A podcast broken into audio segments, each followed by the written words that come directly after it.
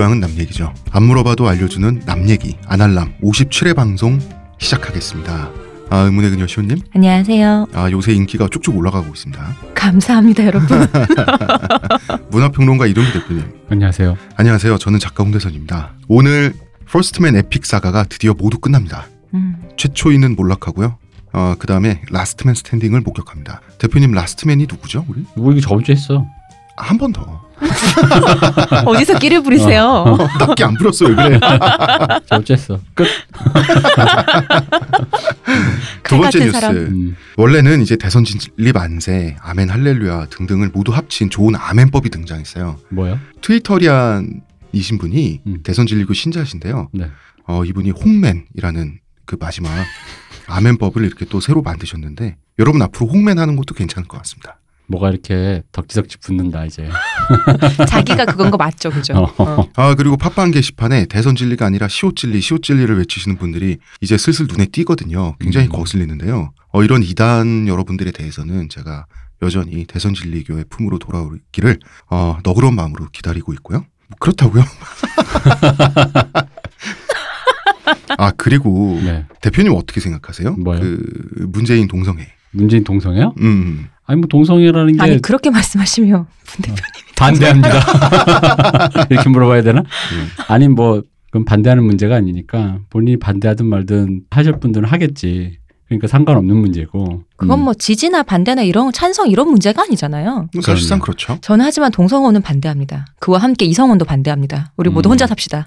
아 그런 건가요? 네. 음. 혼인 아, 따위. 혼인 따위. 어. 아. 이성혼이고 동성혼이고 뭐야 그게. 혼자 삽시다, 여러분. 근데 어쨌든 간에 사실 그 얘기는 예전에 그 박원순 시장이 그거 할 때처럼 그 얘기인 거죠. 그, 그 기독교 관련 단체가 굉장히 그 표심에 어느 정도 일정 부분 영향력이 있다라는 걸 세를 네. 확인시켜 주고 나서 이쪽에서 거기에 대해 신경을 쓰게 된 음. 것에서 그 워딩이 음. 이제 출발한 건데 그 전까지 신경도 안 썼어요. 알잖아 우리나라 정치인들 좋은 거면 지가 다 하잖아. 박근혜가 했던 공약은 뭐 다 진보 정당에서 나온 공약인데 그렇죠. 좋은 거면 다 일단 좋은 말 해요. 근데도 그럼 그 사람들이 뭐 그런 말 하면 있어 보이고 오바마처럼 쿨식한 멋있는 일세계 시민 같아 보인 테드도 불구하고 왜 그런 말 했겠어. 그게 정치공학적으로 지금 자기가 뭔가 뭔가 뭔가 뭔가 뭔가라는 생각이 했겠죠. 근데 이제 중요한 거는 본인이 그렇게 말을 했고 거기서 이제 어떻게 뭐 나중에 수습할 건지 그 뭐 이제 그건 이제 우리가 지켜봐야 될 문제인 거고 중요한 건 요거 하나는 있을 수 있죠.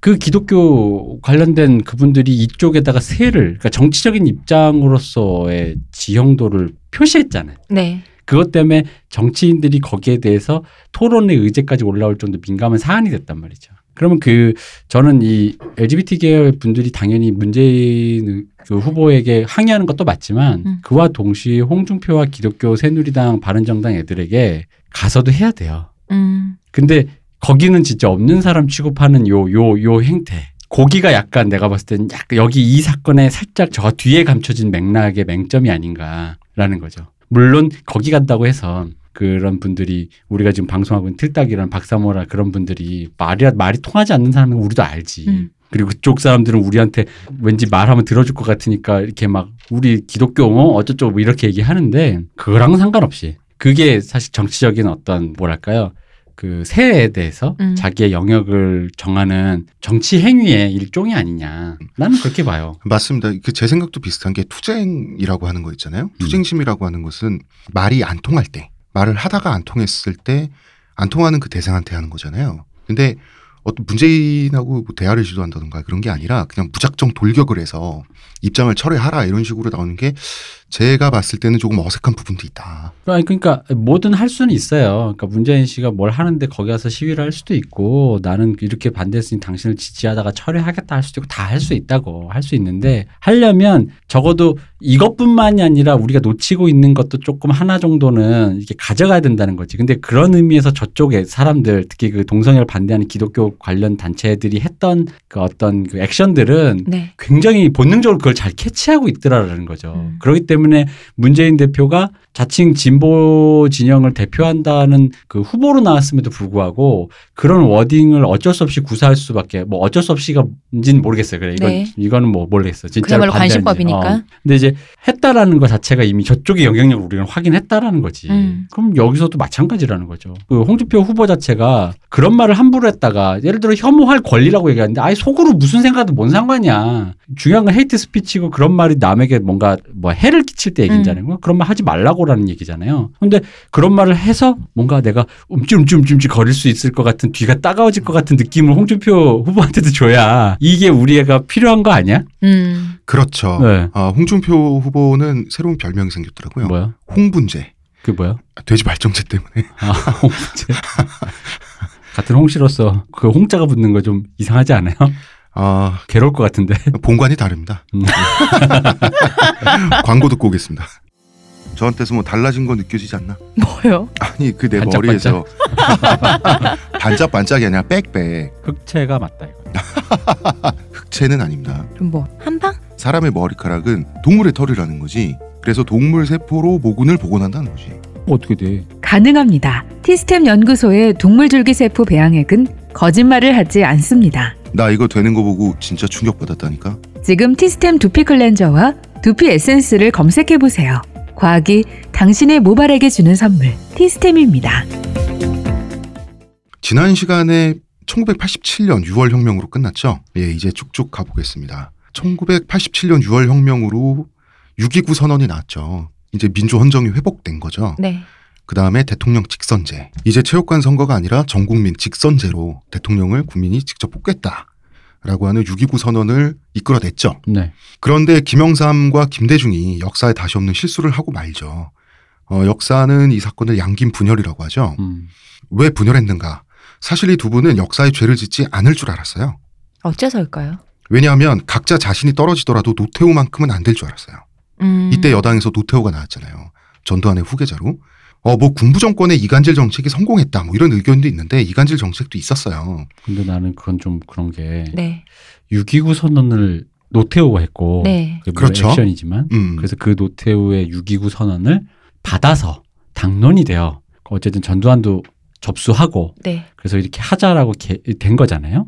그렇죠. 그러니까 그 앞에서 6.29 선언이라는 걸 했다라는 액션 자체를 노태우가 했다라는 것 자체가 이미 그 일반 대중에게 굉장히 어떤 그런 그가 이어받은 것 같은. 그러니까 그가 뭔가 어쨌든 개혁을 이- 개혁에 대해서 어. 제시를 한 것 같은 이미지를 줬잖아요. 네. 근데 이제 거기에 대해서 그럼에도 불구하고 저 사람은 12.12 사태나 그 군부 세력의 어쨌든 중심 인물이니까 저런 식으로 생각이 바뀐 것처럼 굴어봤자 소용없다. 소용없다라고 생각한 것 자체가 너무나도 나이브했죠. 안일한 판세 분석이 아니었냐. 예, 안일했고 너무 노태우를 너무 과소평가했죠. 노태우가 그쵸. 사실 선거운동 굉장히 잘했거든요. 음. 서로를 그리고 굉장히 믿으셨네요. 음. 두 분께서. 그러니까 그렇습니다. 본인은 이런 거지. 본인이 누가 됐든 우리 둘 중에 1, 2등이고 쟤는 어. 3등이야라고 생각했겠죠. 어, 어. 맞습니다. 어, YS하고 DJ는 태연자였겠어요. 그런데 정작 국민들은 난리가 났죠. 왜냐하면 단일화를 촉구하면서 자살하는 사람까지 나왔어요. 맞아요. 예, 절망감에 휩싸여가지고 그러니까 혁명이 좌절될 수도 있다라고 직감하는 국민들이 분명히 있었다는 거예요. 확실히 그래서 유권자들은 정치인들보다 현실의 온도를 더 잘 느끼는 게 아닌가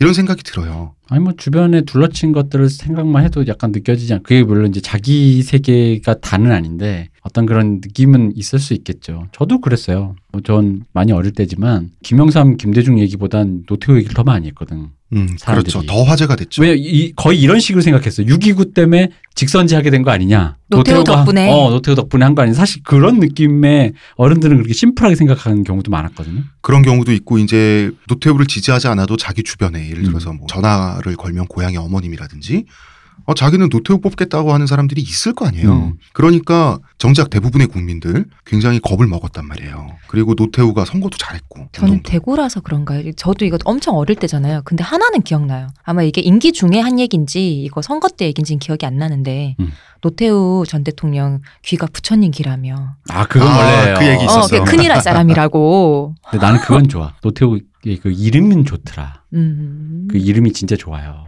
그게 클테자에 어리석을 웃자거든. 어. 그게 그런 류의 이름이 되게 좋은 이름이거든. 아예 음. 그렇게. 그러니까 왜냐면 찬란해라 빛나라 뭐 이러면서 해가지고 뭐 찬란하고 빛나고 이런 식으로 막 좋은 의미를 써주는 것보다 거대하고 이렇게 뭔가 크게 사람들 밑에서 오히려 겸손하지라는 음. 의미로 써주는 그런 이름이 되게 좋은 이름인데 옛날에 이제 그렇게 짓는 네. 경향이 있는데 좀 더 세련된 거죠 그게. 근데 이제 이름 보고 오 귀한 이- 자식 처음에 암영으로 개똥이 이런 맞아요 거 짓는 그런 것처럼 느낌처럼. 근데 좀 더 겸손하고 세련되게 이제 그런 장명을 한 건데 음. 이름 보고 야 이름이 참 멋지다라는 생각은 했어요. 아, 이름이 굉장히 세련됐죠. 네. 음.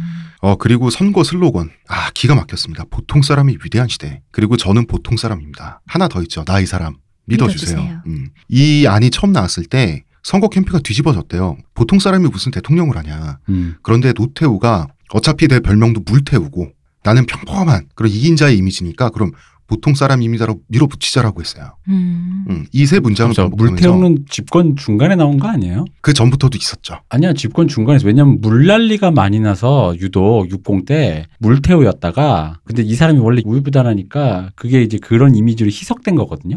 아 맞습니다. 그거는 뭐냐면 음, 하나회 내에서 별명이 물태우였다가 음, 일반 국민들은 모르죠. 그런데 노태우가 대통령 희화화를 허용했거든요. 음. 최초로 우리나라에서 그러면서 물이라는 본인 별명 있잖아요. 네. 그게 바깥으로 유포되는 걸 본인이 허용하고 또 좋아했어요. 이 사람이. 그러니까 이제 만만한 대통령이 되겠다. 음. 희화가 될 수 있는 대통령이 되겠다라고 하는 거였죠. 그래서 노태우 같은 경우는 이런 보통 사람의 이미지, 순한 이미지, 그 태우라고 하는 이름부터 해가지고 본인을 메이킹 하는데 굉장히 능했고요. 음. 그리고 꼰대질 부리는 거 있잖아 남자들이 네. 꼴질하는 거 그런 게 없었던 거죠. 맨박스가 적은 사람이었어요. 장성까지 한 군인임에도 음. 불구하고 아 굉장히 이런 면에서 세련된 부분이 있다. 아 그리고 이제 보통 사람이 위대한 시대라는 것은 87년도 이때쯤 되면 경제적으로는 중산층 전성 시대잖아요. 그죠. 산업화 세대. 이제 맹렬한 내부 경쟁의 레이스가 진정되는 이만하면 됐다라고 하는 그 심리를 재확인시켜주는 아주 기가 막힌 슬로건이었던 것 같습니다. 그리고 이 보통 사람에게 게 약간 선언적인 의미가 있었어요. 그러니까 음. 흔히 말한 저 사람 그래봤자 군부 세력 아니야 할 때 마치 그런 거 있잖아. 나 이제 개과천선했습니다. 아닙니다. 저 그런 어, 사람. 그때는 그랬는데 나 이제 보통 사람이다. 나도 음. 이제 군인 아니다. 음. 정치인이다. 보통 사람으로 난 이제 일반 시민이다라는 식으로 어떤 그런 어필도 음. 이게 간 거거든요. 그렇죠. 그리고 대통령이 되죠. 노태우는. 됐죠. 음. 지금까지 역사상 가장 적은 표를 받고 대통령이 됐습니다. 국민들은 되게 상심했어요. 노태우 뽑은 사람 말고는. 아무리 그래도 이 전두환 악마잖아. 악마의 후계자가 대통령이 됐으니 정말 많이 상심했고요. 어, 분위기는 사실 굉장히 침울했습니다. 그런데 그렇다고 해서 결국 악이 승리했는가? 사실 진보가 멈춰 있었다고 할 수는 없다고 저는 생각해요. 음. 실제로 노태우의 개혁은 매우 급진적이었습니다. 비록 실패했지만 금융실명제. 아, 이거는 김영삼 때 가서 완성이 되죠. 그 다음에 토지 공개념을 시도했고요. 네. 이것도 실패하긴 했습니다. 노태우는요, 소외계층을 챙기기 위해서 노력했어요. 노조 활동도 비록 관치긴 하지만 어느 정도 이렇게 숨을 쉬게 해줬고요. 공공임대주택을 노태우가 전격적으로 도입합니다. 그리고 의료보험을 전 국민까지는 아니어도 확장시킨 그 작업에 착수하고요. 그 다음에 아까 말씀드렸던 대통령 희화화. 어, 대통령 가지고 마음대로 놀려라 이거죠. 그래서 대통령 시리즈가 개그 시리즈가 음. 이때부터 나오기 시작하고요. 이런 탈권위 정책도 있었어요. 그리고 뭐 나름대로 전두환도 백담사에 보내서 유배 보냈죠. 조선시대처럼. 그러니까 이런 류의 액션을 참 잘했어. 그래서 50의 주역 세력들은 노태우에 대해서 배신감이 하늘을 찔렀대요. 어떻게 큰형님을 유배를 보낼 수가 있는가. 음. 그런데 이제 노태우는 역사에 자기가 반동으로 낙인 찍히지 않기 위해서 나름대로 노력을 했던 거죠. 그리고 범죄와의 전쟁. 이것도 굉장히 유명하죠. 영화로도 나왔습니다. 음. 그리고 최고 업적이 북방 외교. 이때가 이제 소련이 해체되는 시기였죠. 네. 그래서 소련에서 떨어져 나온 동유럽 계열의 국가들하고 적극적으로 외교 정책을 펼쳐가지고 어 이거는 뭐 최고의 업적으로 불립니다. 그리고 남북 외교의 물꼬도 텄어요. 음. 그래서 업적들만 보면은 이거 좌빨 대통령 아닌가 이 정도로 진보적이거든요. 물론 반대로 반동적인 일종의 그 공안 정국이라든가 네. 틀리면 쿠데타 비스무리한 이런 느낌으로 어. 흔히 말하는 윤석영 씨가 양심 선언했던 그 일이 있어요. 그게 뭐냐면 뭐 그런 하여간 그 기무사 사찰 기무사인가요? 기무사가 일반인 사찰한 거건데 예, 사찰했습니다. 사찰이라고 말하는 것 자체가 이 사건은 오히려 축소된 느낌이에요. 어. 뭐냐면 거의 리스트화 작업한 거예요. 뭐냐면 음. 쿠데타가 만약 됐잖아요. 그럼 스피커 됐을 좌익 인사라든가 정치인들을 먼저 없애야 될 사람. 어, 그러니까 누구를 먼저 검거해서 할지 그 순서 있잖아요. 거기 이제 노무현 전 노무현 대통령 도 음. 있었고 다 있는 거예요. 근데 그거를 이제 그 윤석영 씨가 양심 선언한 거예요. 탈령해서 아마 했죠. 예, 맞습니다. 그러니까 노태우가 또 그런 짓도 또 이렇게 그 전국 하지만 안에서 꾸준히 하고 있었다. 하고 있었다. 아. 그러니까 내부적으로는 반동적이어도 겉으로 음. 국민들에게 보여주는 것은 음. 진보적이기 위해서 굉장히 노력했단 말이야. 그러니까 아마 이런 것 같아요. 그러니까 시대가 변하면서 이 정도는 해줘야 된다라는 그, 그러니까 나라를 통치한다라는 입장에서 어쨌든 사고하려고 노력은 한 것 같아요. 근데 음. 사, 이 나라를 통치하려고 사고하는 것 플러스 정권 연장 그런 거 있잖아요. 감옥 가기도 싫고 네. 돈도 더 받고 싶고 어, 어. 뭔가 돈 더 벌고 싶고 왜냐면 이 사람도 뒷돈 챙긴 거 많거든요. 그러니까 그런 거에 그러니까 양가적인 거 있잖아요. 네. 뭔지 알죠? 우리도 음. 왜 가게 하나 하더라도 그렇지. 좋은 아빠 되고 싶은데 또 세금 좀 적게 내고도 싶고. 세금도 좀 적게 넣고 싶고 어. 근데 또 가기는 싫은데 룸사롱도 가야 되고 가기 싫은 거 확실해. 음. 몰라 그런 차원에서 노태우의 통치를 이해를 해야 될 것 같아요. 대표님 말씀하신. 이게 좀 입체적으로 봐야 예, 예, 돼요. 왜냐하면 노태우도 반란과 학살에 참가한 이 사람도 사실 했던 짓은 악마적인 행동이거든요. 네. 뭐 광주 민주화 운동에서의 그 민간인 학살이 말이 안 되잖아요. 어떤 식이었냐면 이 사람이 12.12 사태 네. 내란의 주역이다. 그래놓고 생각해보니 그래 노태우 때 좀 괜찮지 않았냐. 음. 그리고 또 다시 그럼에도 불구하고 방금 제가 얘기했던 공안 정국도 만들었다. 음. 아니 그래도 또 이런 것도 했다면서 이게 끝없이 대립을 해요. 음, 음, 음. 이거 근데 이러면 안 된다는 거죠. 이거를 이제 한 맥락으로 어, 어. 이해해 보자는 거예요. 왜냐하면 이 사람 갑자기 번개 맞고 개가 첫선했을 리도 없고 어, 예. 그러니까 아니면 가면 쓰고 후후후 이런 것도 웃기잖아. 귓볼을 떼주지. 진보적으로 해주지. 의료보험을 다 확대해주마 뭐 이런 거. 뭐야 이게. 심슨에서 번즈 사장이 많이 어, 하는 그러니까.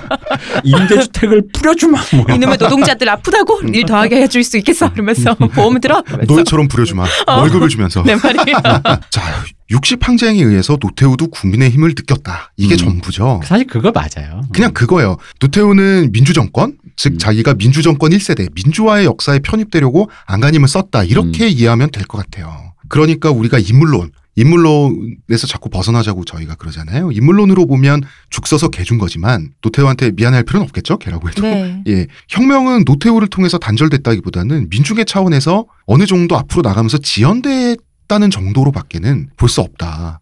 이렇게 생각이 돼요. 왜냐하면 이 사람의 진보적으로 보이기 위한 노력은 국민의 눈치를 본 거고 그 기저에는 60 항쟁에서 보여준 민중의 힘이 있는 거잖아요. 그리고 노태우가 전두환보단 지적이었고 그리고 노태우는 이렇게 노력했음에도 불구하고 김영삼에 의해서 법정에서 동창을 합니다. 전두환과 함께. 계란 후라이 나오냐?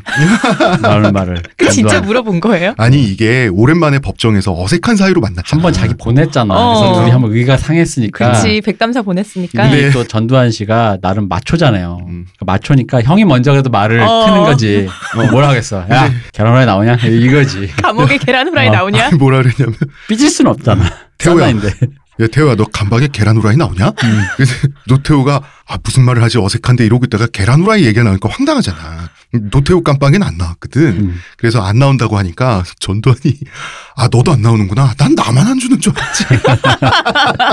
근데 그러니까. 이거 너무 전두환이다. 그러니까 이게 뭐 어. 옳은 건 아닌데 어, 어. 사나이 그 마초이즘에 막 어색한데 말은 그치. 해야겠고 뭐라도 해야겠고 하는 그거잖아요. 한번 의가 상했으니까. 어. 근데 결국 같은 입장에서 만났잖아. 옛날 같이 한 일로 만났으니까. 사진 보면 두 분 손 꼭 잡고 있잖아요. 어, 손짓잡고 있잖아. 그래서 너무 웃겨. 계란 후라이. 그래서 그런 의미로 봤을 때아 전두환 씨가 그런 의미의 사나이즘은 되게 강렬하구나. 너무 전두환이다 그냥 진짜. 계란 후라이. 얼마나 계란 후라이 안 나온 게 짜증이 났으면 그동안. 그러니까. 아 그리고 전두환 되게 재밌는 게 박정희한테 얻어맞은 적이 있어요. 음. 전두환은 복싱을 좋아하고요. 항상 복싱 경기를 보고 박정희는 프로레슬링을 좋아했대요. 음. 그래서 중요한 복싱 경기가 있을 때는 전두환을 데려다 놓고 옆에서 라이브로 실시간 해설을 시켰대요. 음. 박정희가. 뭐야 그게. 근데 전두환도 다- 이 사람이 단순하잖아.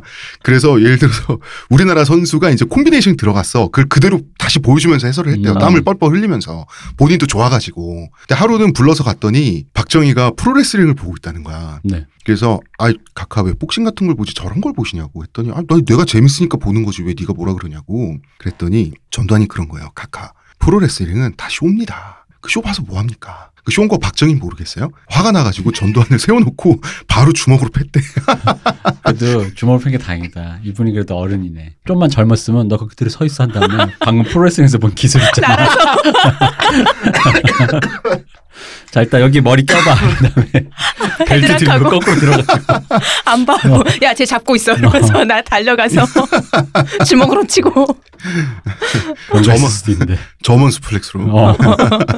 그렇지 않아도 없는 머리를 타격점으로 타격점으로 그냥 바닥에다가 머리를 꽁 찍어가지고.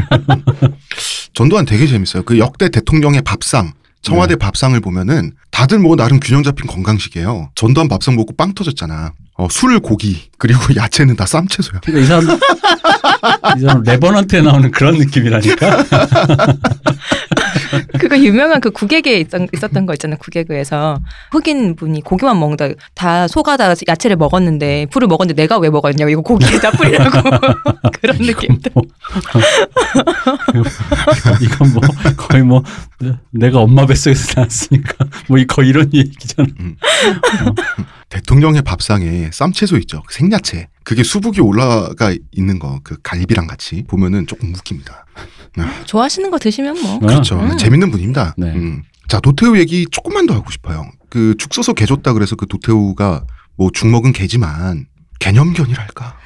이 사람 되게 재밌어요. 그러니까 아, 걔는 걔인데 그 나쁜 사람이잖아요. 쿠데타의 주역이고 학살을 저지른 사람이긴 한데 이 사람 지금까지 전두환하고 달리 나대지 않죠. 약간 이 개들 특유의 그건 것 같아. 아까 그 공안 정국 했다 그랬잖아요. 네. 네. 그러면서도 앞으로는 또좀 음. 약간 진보적인 정책도 했고 왜 개들 중에 새 강아지 데리고 오면 앞에서 내가 야단치면 깽하다가 내가 안 볼때 이렇게 두들겨 패잖아. 그런 어, 진짜 그런 있어. 느낌의 개였다. 보이는 데선 그러다가 어, 외출할 때도 이렇게 뻑적지근하게 외출 안 하고 건강해 지금 뭐 지금 굉장히 건강이 안 좋지만 네. 건강할 때도 항상 모자 쓰고 선글라스 끼고 이렇게 조용히 다니면서 눈에 안 띄려고 하거든요. 음. 예, 전두환 이순자 부부는 막 그 자서전 내고 난리 났잖아 지금. 그리고 추징금 완납했습니다. 아, 맞아요. 완납했죠. 그리고 추징금을 다 내고 나서 모자라니까 사돈 집안에 소송을 걸었어요. 음. 왜 소송을 걸었냐면 자기가 대통령 하고 있을 때 특혜를 받아서 그 부를 축적한 사돈집이거든요. 그 소송을 걸었어요. 당신도 수혜자니까 그 추징금을 당신도 그걸 해라. 음. 결국은 사돈하고 합의를 하고요. 사돈 집안에서 마지막 그 추징금 미납분을 나머지를- 완납했습니다. 어, 매매혼이 이럴 땐 또 합리적이네. 그래서 부끄러운 줄 알아 아는 사람이에요. 음. 이 사람이 조용히 그냥 자기 변명하지 않고 조용히 역사에서 사라지는 것이 예의다라는 걸 신기하게 아는 사람이 굉장히 묘한 사람입니다. 그런 느낌이에요. 왜 그러니까 하나의 기업을 일군 사람이 생각하면 아무것도 없는 이제 맨주막에 나쁜 짓도 하고 사람들 뭐 때리기도 하고 뭐 어떤 면 죽여가기도 하면서 기업 같은 걸 읽었는데 내가 이제 오너가 되고 나니 번듯한 회사 사장이 되고 나니까 주변이 보이는 거야. 그래서 어떻게 기부도 좀 하고 어, 애들 뭐 힘들다 그러면은 뭐 학자금도 대주고 그랬는데 그렇게 내가 하고 있지만 그래도 나한테 옛날에 내가 당했던 사람들이 있을 거 아니에요. 그 사람들에 대한 그거를 마지막까지 못 놓는 느낌? 마음에 그걸? 그래서 다시 그걸 이제 이렇게 빚을 갚는 느낌? 맞아요. 그리고 사람이 잘못한 줄 알고 있어요. 자기가. 얼마나 커. 맞아요. 음, 굉장히 묘한 잘못한 느낌을 줄은 주는 알아야지. 사람이에요. 어, 그리고 왜 노태우가 자기 그 육사에 입학하자마자 자기 동기들 하나회 동기들이죠 영어 선생을 했거든요. 음. 왜 대표님 그랬잖아요. 남들 공부할 때 볼 차던 애들이라고. 네. 그 중에서는 제일 똑똑했었던 거예요. 음. 노태우가 좀 그런 캐릭터입니다. 자 어쨌거나 1990년 김영삼이 대통령이 되기 위해서 삼당 합당을 하죠. 어, 삼당 합당을 하면 어떻게 됩니까?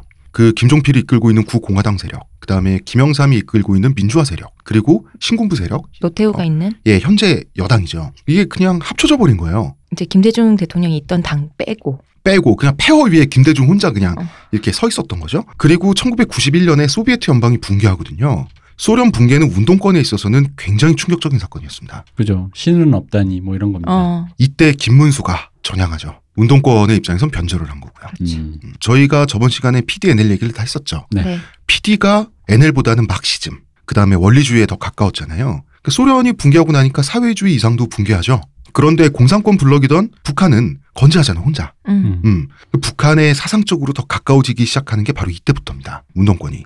그래서 90년대 초반부터 NL이 주사파로 진화를 하게 되는 거고요. 그리고 원래는 다른 거지만 NL이라는 말 그리고 주사파라는 말이 나중에 점점 1년, 2년, 3년 지나고 90년대 중반쯤 되면 동의어가 되어가는 거죠. 그죠. 왜냐면은 이제 추상적인 사회주의 어떤 그런 것도 있고 소련에 대한 뭐 선망도 있고 했는데 결국은 이제 이렇게 생각하는 거죠. 민족이 분열돼 있다. 그러니까 이거 자체가 일단 뭐랄까 완성되지 않은 상태로 우리가 지금 있는 절름발이 상태다라고 인지를 하고 이것이 완성되어야 한다. 근데 이거를 방해하는 세력이 있다. 음. 그러니까 우리의 분단을 자신들의 이득으로 놓는 세력이 있다. 미 제국주의 천조국 뭐 그런 거. 음. 그러니까 이거를 극복해야 한다. 우리는 하나가 돼야 된다. 근데 거기에 우리 전 방송에 말씀하셨듯이 북한은 뭔가 되게 잘 된 것처럼 인식을 했잖아요. 네. 음, 그 친일파 차단하고 그런 식으로 어, 생각했죠. 다 했으니까 저번 시간에도 말씀했지만 외세 우리가 수탈당하고 음. 있으니까 이걸 빨리 극복하여라는 식으로 이제 사고 방향을 틀다 보니 그러면 북한은 어떻게 해서 성공했나 그게 주체 사상 그리고 뭐 어떻게 잘했고 뭐 이런 네. 식으로 이제 이게 뭐 된 거죠. 음. 음, 그러니까 민족주의의 마지막 거의 한계점? 한계점이죠. 네. 예. 민족주의가 엄밀히 말하면 사실 우파적 세계관인데 네. 이게 우리 그 크로스 되면서 이상하게 틀리면서. 좌파적 세계관과 어. 함께 어, 민족주의 반체제 운동이라니 네. 신박하다. 어째 어, 그 약간 신기한 약간 그렇게 된 거죠. 예. 음. 그래서 이제 이때부터는 운동권의 헤게모니를 주사파가 완전히 틀어쥐게 되는 거죠. 자, YS와 DJ를 지지했던 이 산업화 세대. 이분들은 노태우 당선되고 나서 굉장히 상심을 했었다 그러죠. 이 사람들은 그런데 또 많은 지도자들이 민중의 요구에 복무하기도 하고 혹은 민중의 요구를 배신하기도 하다가 사라지는 모습을 많이 봤잖아요. 그렇죠. 이승만부터 해서 해가지고. 그래서 노태우에 대한 산업화 세대의 평은 어, 주워 먹고 나서 그래도 나름 한 해 정도였어요. 음. 역시나 지도자를 도구로 보는 민족적 시각이 산업화 세대에 있었던 반면에 운동권 세대, 민주화 세대에게 노태우의 집권, 어, 이건 악의 연장이죠. 그렇죠. 그리고 사실 삼당 합당을 통해서 노태우와 손잡은 김영삼의 문민정부 역시 악의 연장이죠. 그래서 왜 이런 말이 나오는 거죠. 어둠에 휩싸인 반도의 땅이란 말이 음. 그렇게 해서 나올 수가 있는 거죠. 그 사실 그 시대의 기운으로만 보면 그게 냉정하게 공학적으로만 계산할 수가 없는 어떤 감정적인 맥락이 있는 건 분명하거든요. 그리고 사실 그렇게 볼 수밖에 또 없었고. 그래서 자 이런 계속 악이 연장되잖아요. 네. 그럼 어떤 사고 방식이 생기냐면 민중은 단 한 번도 해방된 적이 없는 거야. 음. 그죠? 그럼 이 땅에서 선은 한 번도 악에 이겨본 적이 없다고 하는 굉장히 비관적인 에픽사가랄까요? 그런데 이거 비관적이면서 낭만적이죠. 그렇죠. 낭만적이죠. 뭐 상처 입고 쓰러져 간 영웅들이 많잖아. 독립운동가들부터 해서 민주화 투사들 그리고 자기 자신들 8, 90년대에 좌절해버린 우리. 그렇죠. 바로 이러한 사람들 덕에 이게 로망스가 되는 거예요. 이 승리가 제로섬 게임적 승리로만 승리를 인식하기 때문에 그런 거라. 음. 그러니까 판정승 같은 거 있잖아. 음. 65대 35 정도로 이겼다 이런 느낌도 있을 수 있는데 그리고 혹은 졌다라고 하더라도 내가 35의 지분을 갖고 뭔가를 했다 이렇게 이런 식의 근데 사실 이렇게 하면 이건 어떤 이런 서사에는 그건 분석이지 어. 논문이지 이건 어. 서사가 아니잖아. 그렇죠. 그러니까 이렇게 생각하는 거죠. 이게 사실 오히려 더 깨끗한 그거니까 이 뭐라 그러지? 이게 귀에 쏙쏙 박힌다고 할까? 쏙쏙 박히죠. 음, 그리고 지금의 모든 문제를 우리나라 역사가 처음부터 끝까지 잘못됐다라고 하는 말로 해석하면 간편하죠. 그렇죠. 그래서 계속 졌다. 아무것도 안 했다. 노태우가 한 게 뭐 있어? 아무것도 없다. 공안 정국이나 만들고 나쁜 놈 새끼 이렇게 되는 거죠. 그렇죠. 이거 거의 게르만 서사시 같지 않나요? 그렇죠. 이건 신화지 신화. 예, 완전 신화예요. 비극적이면서 낭만적인 신화. 이 신화를 완성한 인물이 누굽니까? 노무현 대통령이죠. 노무현이에요. 결국은 비극적인 죽음으로 서사를 완결시켰죠. 네. 그러니까 아니 그- 아니 서사를 열린 서사로 만들었지. 어, 그렇죠. 이제 네. 부활이 음. 음. 이제 문재인을 통해서 부활할 수도 있는 것이고 네. 되게 재밌는 게 노무현은 어떻게 보면 운동권 세대가 만든 대통령이잖아요. 그렇죠. 그런데 노무현 대통령 나중에 그 대연정 제안했죠. 그 뭐야 음. 네. 당시에 한나라당이죠. 네. 대연정 제안하고 나서 운동권들이 등을 다 돌렸어요. 음. 음. 그리고 퇴임하고 나서 뭐 박연차 비자금 뭐 어떻게 이명박이 이 사람 엄청 괴롭혔잖아. 네. 그러니까 뭐 지켜준 애 만에 관심도 가지지 않았다고요. 뭐 저런 사람 대연정 제하는 사람 감옥에 가든지 말든지. 그런데 정작 투신 서거를 하고 나자 이 비극적 세계관을 완성하기 위해서 이 사람을 순결했던 선량한 피해자로 다시 이 서사에 끌어들여서 이 세계관을 완성시키는 거죠. 음. 이런 말을 해서 굉장히 죄송합니다만 저는 그렇게 분석을 했습니다. 그 실제로 그 당시에 괴롭힘을 당할 때 그때 노무현 대통령을 지지하거나 뭔가를 했던 흔히 말하는 노무현 지지자 네. 어, 반대쪽에서 녹바라고 불리는 사람들의 음. 수가 나중에 서거하고 이분을 어떤 그런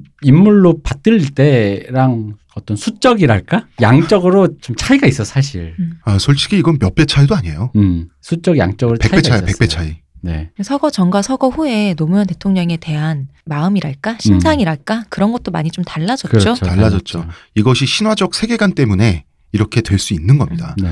그래서 역대 대통령 선호도 조사에서 원래는 박정희가 부동의 1위였죠. 네. 네. 지금은 노무현이 1위고요. 박정희가 2위예요. 1, 2위가 신화와 신화의 싸움이에요. 음. 야, 이뭐 죽음의 방식도 우리나라 정치판 뭐 이렇게 신들끼리 싸우나요?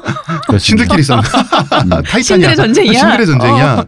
신화와 신화의 대결이고 비극적 죽음과 비극적 죽음의 대결이잖아요. 네. 둘다 준비 없는 이별을 선사했죠. 음. 국민들에게. 그리고 박정희 신화의 부활은 이명박 박근혜를 거쳐가지고 지금 뭐 철저히 파괴됐고요. 그죠. 노무현 신화는 앞으로 어떻게 될지 모르는 거죠. 음. 그 산업화 세대 같은 경우는 현재 부도 잃고 권력도 잃었잖아요. 이제는 신화마저 박탈 당하고 말았던 거예요. 음. 그러니까 박사모가 벌이는 추태를 보면 추해요. 추하니까 추태라고 하지. 하지만 그들 자신에게는 나름 처절하다고 볼 수는 있어요. 그죠. 이분들 박사 아까 그 우리 김문수 씨가 네. 소련이 붕괴하고 전향한 거. 네. 전향 사실 그 사람이 뭔가를 되게 극렬하게 왜냐 면 김문수 씨 그냥 믿고 있다 정도가 아니라 굉장히 격렬하게 저항하시던 네. 분이니까 뭔가 열심히 무언가 하시던 분이 갑자기 태도를 조금 바꾸는 건 그냥 온건하게 있던 사람보다 모양이 빠지는 건 맞죠. 음. 근데 그건 왜 그러냐면 그만큼 내면에 뭔가 붕괴된 처절함과 허망함이 있는 음. 건데 그 김문수 씨의 그런 행위와 비슷한 연장선으로 보인다는 거죠. 박사모의 음, 이 처절한 추태가. 음. 왜냐하면 자기 앞에서 신화가 이제 완전히 해체됐잖아요. 아무것도 아닌 사람이 됐잖아요. 좋아했던 사람은 그 꼭두각시 인형이고 바보고 음. 뭐 그래가지고 이제 그냥 수임번호 달고 저기 감옥에 들어가 있고 아무것도 혼자 못하는 이상한 사람. 근데 그렇다면 그런 맥락으로 볼 수 있겠죠. 내가 추태. 지지했던 모든 것이 음. 사라져 버리니. 그렇죠. 근데 하지만 나는 붙잡고 있어야 될 거 아니에요. 그럼 나도 부정당하는 거잖아요. 그럼요. 그러면 사람이 마지막에 할 수 있는 건 결국 우리 흔히 말하는 관광우럭다처럼 때를 쓸 수밖에 없어요. 어. 관광 울어야지. 이게 마지막 방법이에요, 진짜. 맞아. 아니면 진짜 깔끔하게 거기서 아 이건 탁 됐습니다. 접고. 어, 탁 접. 아, 근데 사실 그럴 수안 있는 돼. 사람은 굉장히 힘들어요. 굉장히 힘들어요. 그거는 그럴 기가 그 쉽나? 그 보통 인간? 그걸 사람이라고 잘 안 해요. 우리가. 어, 그렇죠. 그러니까 자기 내부에 있던 거를 강제로 끄집어내서 그 떼어내는 고통을 스스로 감수할 수 있는 사람은 사실 힘듭니다. 그거는. 여기까지 왔으니까 됐다. 할 만큼 했다. 끝내자. 그게 되나 사람이? 내가 잘못 알았네라고 선언할 수 있는 인간이 과연 음. 몇이나 될까? 음. 그것도 평생 믿은 거를. 음. 아 그리고 여러분 이것도 알아주셔야 될 게 그 나이 대 분들 중에서 박사모 정도의 극성패는 소수예요. 맞아요. 소수예요. 우리 계속 얘기하지만 퍼스트맨의 반은 박정희 대신 김대중 찍었어요. 어, 타임머신 타고 간 386 아니고요? 아, 그 그런가요, 대표님? 그 좋은 걸 왜 안 풀고 자기들끼리만 그렇습니다. 여기까지 하고요. 저희는 잠깐 광고 듣고 오겠습니다. 하루의 건강을 위해 자 아로니아 농축액을 물에 섞어 마시는 것도 귀찮다고 그런 당신을 위한 평산네이처의 새로운 야심작 하루니아 하루에 한포 알약으로 섭취하는 아로니아 농축액입니다. 이제 건강과 함께 간편함도 챙기세요. 국내 최대 함량, 최다 판매를 자랑하는 평산네이처가 만들었습니다. 전 편한 게 제일 좋아요 하루니아 자, 여러분 이제 고 노무현 대통령 등장했죠. 네. 여러분 노무현은 정치적으로 386 세대입니다. 음. 노무현 대통령은 고졸 변호사였어요. 대학가의 캠퍼스의 그 사상학습 문화 자체를 비껴간 사람이에요. 음. 음. 그러다가 불임 사건을 통해서 인권 변호사로 변모하시죠. 네. 예. 뭐 이때 뭐야 이 노무현 그 당시 노무현 변호사의 정의감과 열정은 정말 그 누구도 경의를 펼 수밖에 없는 그런 거였죠. 이게 불임 사건이 부산 항림 사건이라고 이걸 줄여갖고 불임 음. 사건이라 그러죠. 그- 그렇습니다. 그냥 뭐 이렇게 공부방 이런 거 하는 음. 대학생들 아니면 그냥 노동자들 뭐 이렇게 하는 사람들을 갑자기 잡아다가 공안 사건으로 만들어서 음. 이때의 학생들을 변호하죠. 여성적으로 변호를 하면서 운동권 학생들과 교분이 생기게 되고요. 대학 캠퍼스를 벗어나서 살아왔던 노무현은 이 불임 사건 이후에 학생들에게 운동권 사상을 처음부터 A부터 Z까지를 배우게 돼요. 그래서 386에게 노무현은 말이죠. 자신들이 만든 사람이에요. 그렇네요. 그 리고 자기 자신이에요. 아가씨 대사가 생각나요. 음. 뭐야? 내가 이렇게 씻은 것 중에 가장 예쁜 거 뭐 이런 대사 있었잖아요. 그런가? 어, 예. 우리가 가르치고 해서 가장 좋은 사람. 어, 여러분 이 연설 되게 유명하죠. 조선왕조 이래 600년 동안 우리는 이라는 반복구로 유명한 음. 예, 이 노무현의 연설. 우리는 한 번도 권력에 맞서 권력을 쟁취하지 못했다라고 하는 이렇게 단언하는 연설이죠. 이 연설이 명연설인 건 사실이에요. 연설은 진짜 잘했어. 네. 예. 저도 이 연설을 굉장히 좋아해요. 바로 그렇기 때문에 이 연설에 투사된 협소한 세계관 있죠. 운동권의 협소한 세계관이 사실 저는 굉장히 가슴 아파요. 한 번도 권력에 맞서 권력을 쟁취하지 못했다. 틀린 말이잖아요. 그죠. 음. 이 틀린 말을 이렇게 뜨거운 가슴으로 확신을 가지고 단언하는 모습에 저는 솔직히 제가 노빠기 때문에 가슴이 무너지거든요. 이 순수하고 뜨거운 사람을 누가 왜 이렇게 만들어놔? 저는 사실 이런 생각까지 들어요. 음. 그 연설을 하고 있던 시점이 이미 평화로운 정권 교체에 성공한 시점이에요. 그죠. DJ의 국민의 정부 시절이에요. 맞아요. 그리고 4.19 이후고요. 그리고 음. 조선왕조를 어떻게 생각하는 건지 모르겠어요. 조선왕조 혁명에 의해서 탄생한 정권이거든요. 조선왕조도. 아, 이런 굉장히 선악의 이분법에 의해서 선은 언제나 패배하는 것이 당연하다라고 라고 하는 이런 세계관 그리고 여기 386의 도구마가 있는데 그렇기 때문에 노무현의 집권이 유일한 정의의 승리가 되거든요. 네. 예, 어, 이야기를 천천히 해야 될 것 같습니다. 자, 1992년이 되면 김영삼이 대통령에 당선이 됩니다. 그리고 93년에 대통령이 취임하고 나서요, 전두환 노태우 작살내죠. 그리고 금융실명제합니다. 음. 군부에 의한 쿠데타 가능성을 영구적으로 차단했어요. 확실히 권력을 군부와 이- 어떤 이런 그 공권력 조직에서 민간으로 이양시키는데 성공했다. 이 점에서 문민정부라는 이름에는 걸맞는 시대를 열었어요. 대단한 업적이죠. 네. 뭐 정권 말기 아들내미 비리 뭐 이런 거 있었지만 음. 하지만 뭐 아이 뭐저 지름멸렬하게 되는구나 정권 말기에 이게 산업화 세대의 사고 방식이었다면 운동권은 역시 역시 삼당 합당으로 탄생한 저 정권은 역시 비리가 있는 것이 당연하다라고 때가 하는 묻었다 이거. 음. 그렇죠. 원래 부패한 애들이 하는 거다. 있는 거죠. 음. 이제 라스트맨 386이 부상하기 시작합니다. 아 근데 그 김영삼 정부 시절에 그 연세대 사태가 그 운동권 거의 한 총련 작살낸 음. 그것도 굉장히 컸어요. 그 운동권의 세계관 형성에 진짜 이 사람 이 사람은 진짜 그 수구 세력에 완전히 그냥 그 그거구나. 음. 라고. 음. 그래가지고 연대 이후로 거의 학생 운동권은 거의 뭐 끝나다시피 그때 하지 않았나요? 그때 심각한 타격을 한번 받았죠. 네. 예. 받았고 다 떨어져 나가고 그리고 강성만 남은 거예요. 맞아요. 음. 음. 강성만 남으니까 나쁜 말로는 똘추들만 남았고 음. 뭐 좋은 말로는 진정한 음. 운동권만 남았고 이렇게 됐던 거죠. 그것이 이제 주사파였다는 게 좀 슬픈 점이고요. 자, 386 얘기해 볼까요? 80년대 대학생이었죠, 이 사람들은. 90년대가 되면 이제 슬슬 사회에 진출하거나 진출해 있게 되는 거죠. 네. 이때는 우리나라가 직업의 천국이었습니다. 음. 4년제 대학생이라면 더더욱 그랬어요. 어느 정도였냐면 졸업 시즌이 되잖아요. 대기업 인사과에서 대학을 돌면서 제발 우리 회사 와달라고 취업 설명을 했어요. 음. 이 음. 당시에 삼성은 안 가는 데 아니었나요? 공부 좀 한다는 애들은. 삼성 가면 좀 창피하다 그랬죠. 어. 그리고 좀 이렇게 남들 무시할 때 야 너 대기업이나 가라 이런 말까지 했었어요. 진짜로. 이렇게 남자들의 직업을 생각할 때 이게 또 남녀 차이 그런 게 있으니까요. 음. 뭐 어쩔 수 없이 지금 존재하는 걸로만 얘기를 할 음. 때 남자가 남자 교사 교사를 하면 저 진짜 쫌생이 공무원 한다 그러면 아 별 볼 일 없는 사람 이런 얘기가 있었던 걸로 기억하거든요. 공무원은 결혼 전년기 때 맞선 볼 때 거의 최하위였지. 음. 음. 음. 공무원은 하기로 마음만 먹으면 그냥 하는 거였어요. 9급 공무원은 고등학교 졸업하고 공무원이나 할까 하면 하는 거였고요. 7급 공무원은 대학 어느 정도 그냥 그 일반 4년제 대학생들 조금 뭐 그냥 시험 공부 좀 하면 하는 거였어요. 음. 5급부터는 고시였죠. 뭐 남자 교사는 이렇게 속이 좁아 못 쓴다 뭐 이런 얘기 돌아서 음, 돌기도 했을 정도로 음. 이때 뭐 학점 낮은 게 자랑이었지 뭐. 사실 나중에 당연하잖아요. 계속 민주화 이거 투쟁하고 하는데 언제 공부해? 그러니까 내가 학점이 낮을수록 나는 투쟁을 열심히 했다. 뭐 이런 뜻일 거 아니야. 그리고 이제 책상에 앉아서 공부 열심히 하면 그 쫌생이 같다고 음, 통이 작다 그랬어요. 음.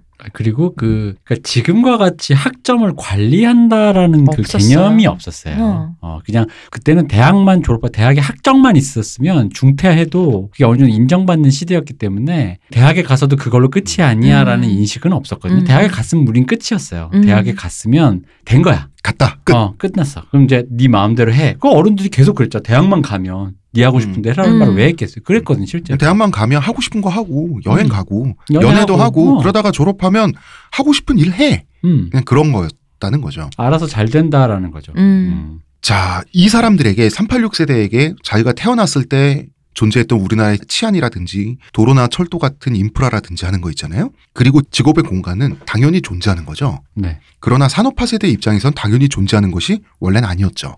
다 읽어낸 거잖아. 우리가 맨손으로. 만든 거죠. 그렇죠. 음. 그래서 산업화 세대가 운동권 세대에게 너희는 무엇을 했는가라고 묻는다면 민주화 세대는 당연히 민주화라고 대답하겠죠. 네. 음. 이것이 산업화 세대의 입장에서는 고가울 수 있다는 거예요. 음. 사실상. 받아먹은 주제. 그렇죠. 그런 생각은 산업화 입장에서 할 수 있다. 음. 음. 예, 386 세대는 그러면은 이 직업의 천국에서 속속들이 직업인 됐죠. 네. 졸업을 하자마자 이 직업인으로서 본질적으로 어떤 사람인가 정리를 한번 해보면요. 폐허에서 일어났죠. 산업화 세대는 이 사람들은 기본적으로는 독고다예요. 그리고 조직 안에선 병정이죠. 음. 이 군국주의 시대를 지나면서 386은 말하자면 관료입니다. 산업화 세대가 지은 건물에 입주한 세대예요. 입주하면 뭘로 입주를 하냐? 관료 조직의 일원으로 입주하는 겁니다. 음. 근데 관리비도 월세도 안 내. 관료라고 하는 것은 시스템이 구축이 돼야 관료제가 기능하는 거죠. 네. 어, 세상을 87년 이전과 이후로 본다면 이 사람들은 윗세대에게 받았다라고 하는 감흥이 딱히 없을 수 있다는 거예요. 그죠. 민주화 세대는. 이해합니다. 음. 네. 왜냐하면 이미 구축된 인프라를 보면서 성장했으니까 음. 원래 있는 거예요. 세상의 구성 요소지. 자, 그런데 한편으로 386은 집단주의를 가장 강렬하게 경험했던 세대예요. 음. 왜냐하면 학창 시절 내내 가장 군사적인 그 집체주의의 학창 시절을 보냈던 사람들이에요. 음, 교련 같은가요? 교련이라든지 아침 조회라든지 음. 이런 게 훈련이 됐어요. 교장 선생님 훈시. 음, 음. 훈화 오히려 말씀. 오히려 산업화 세대의 학창 시절이 훨씬 리버럴하죠. 한 반에 나이 차이가 많으면 10살씩 나는. 음. 그죠. 리버를 했죠. 그분들은 뭐 진짜 학교 다니시면서 그러니까 386이 대학교만 들어가면 아무렇게 해도 된다라는 그왜 그 어른들이 대학교 네 마음대로 해가 네. 이분들 거의 학창 시절에 고등학교 때 경험하셨을 거예요 음. 아마. 음, 음. 맞습니다. 그래서 왜 산업화 세대는 나이 차이 한 대여섯 살 나도 서로 마음 맞으면 반말하고 그냥 말 두고 친구 먹자 음. 이런 게 되는 그 정말 리버럴한 개인 이런 세대였다면 386 세대까지 오면 모든 게 서열화되고 계열화되죠. 네. 그래서 학번제, 학년제, 나이제 그 1년 차이로 완전히 상하가 나는 그런 서열 문화 이런 것들이 386에서 완성이 되죠. 왜냐하면 시스템이 정밀해지니까 그렇게 되는 거죠. 음. 그렇게 되면 어떻게 됩니까? 자기 생년, 태어난 해와 학번이 동의어가 되죠. 빠른이 아니야.